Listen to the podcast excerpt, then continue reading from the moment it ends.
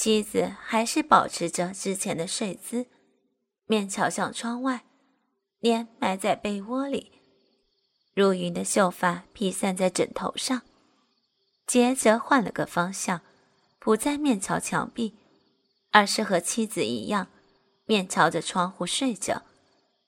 凝视了一会儿，赵全卓突然发现妻子的身躯微微地颤抖几下，紧接着杰立起上半身，向赵全卓看了一眼。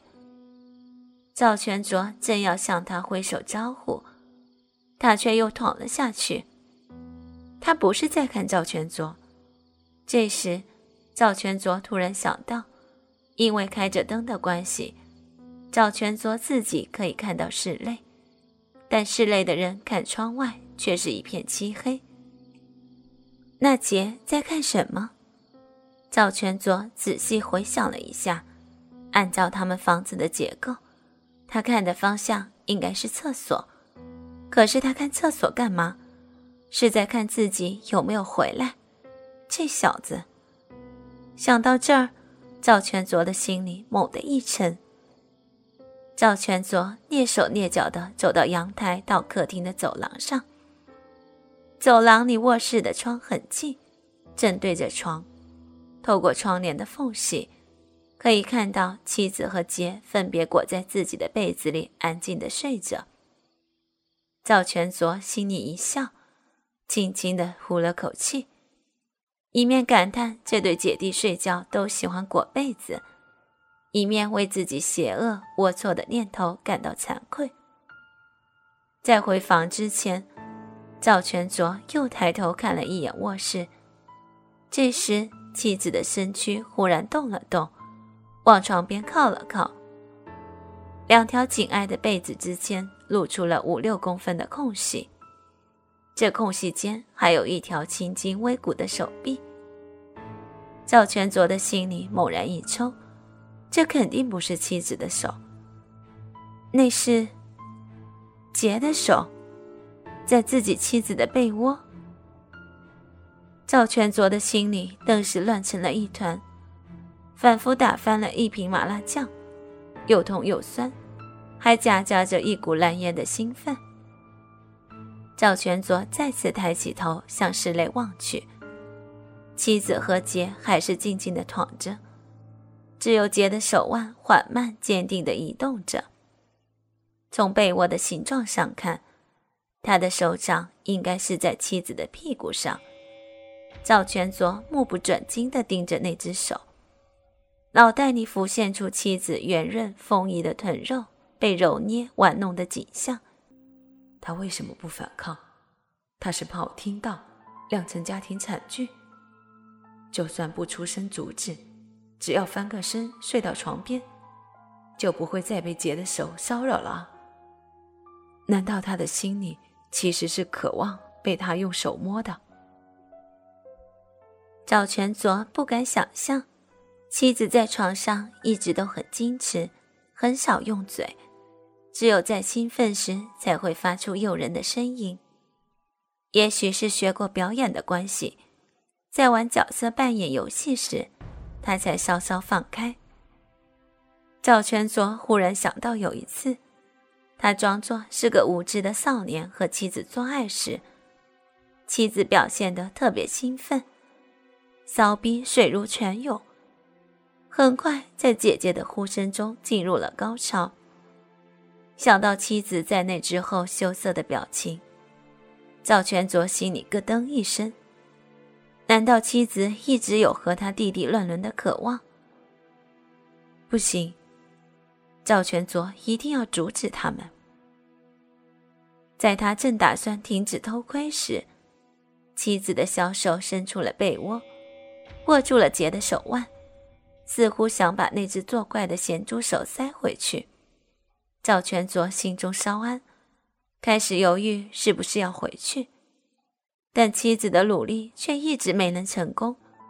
过了片刻，妻子忽然安静下来，小手紧紧抓着杰的胳膊，身躯微微地颤抖着。接着，妻子的被子开始慢慢地蠕动，他那雪白的小手随着杰的手腕回到了被窝中。赵全卓突然明白，杰的手指已经插入了妻子的私处，那一片只属于赵全卓的禁地。这时妻子把头伸出了被窝，脑袋在灯光下微扬。赵全卓快步走到阳台，从窗外看过去，可以看到他眉毛微蹙，小巧的嘴巴微微张着，背齿咬着湿润的红唇，微微喘气，眼睛似闭非闭，一副欲拒还休的表情。在此情此景的刺激下，赵全卓的鸡巴越发坚硬。他连忙回到走廊，在杰的努力下，妻子的被子已然松开，一片雪白的肌肤暴露在空气中，浑圆的臀部上残留着饮水的痕迹，在灯光下闪耀着隐秘的光芒。在被子的阴影中，她甜美的骚逼隐约可见，在手指的挑弄抽插下抽搐着。赵全卓情不自禁地掏出鸡巴，快速撸动，很快一股酥麻就从下体传至脊髓。赵全卓快步走入厕所，酣畅淋漓地把精液射在了马桶里。赵全卓大口喘着气，顺手冲了下厕所。在情欲退去后，赵全卓也冷静了下来，决定回房休息。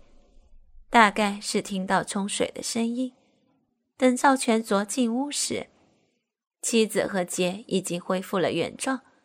钻进被窝时，妻子嘟囔了一声，范夫刚刚睡醒。老公，尿完了。赵全卓随口应了声，一面心里暗骂，一面躺进被窝。妻子的身体又热又烫，显然情欲之火还没退去。赵全卓假装不经意地摸了摸她胯下的被子，发觉手上全是湿漉漉的，比他想象中还要潮湿。怎么都是湿的？赵全卓故意低声问道。妻子搂住赵全卓的脖子，在他耳边低语：讨厌，还不是你的脏东西。这时赵全卓突然醒悟，妻子肯定是因为自己没有满足他，所以才会在杰的抚摸下情难自已。赵全卓心中暗暗愧疚，但马上他又发觉了不对。他刚刚睡了1个小时，妻子就算没有满足，情欲也该消退了才对。难道……赵全卓装作迷迷糊糊地搂住妻子，发现妻子的内裤被脱到了膝盖部分，睡衣也缩到了胸口，可他明明记得妻子分明已经整理过内裤和睡衣的。刚才肯定不是杰第一次摸妻子，在赵全卓睡觉的1个小时里，杰肯定已经把妻子的乳房和私处摸了个遍。他们还做了什么？杰有没有把他的鸡巴插进妻子湿润柔润的私处？应该不会，那么剧烈的动作肯定会把自己吵醒，他们还没那么大的胆子。赵全卓心里暗感侥幸，心里还隐隐有些失望。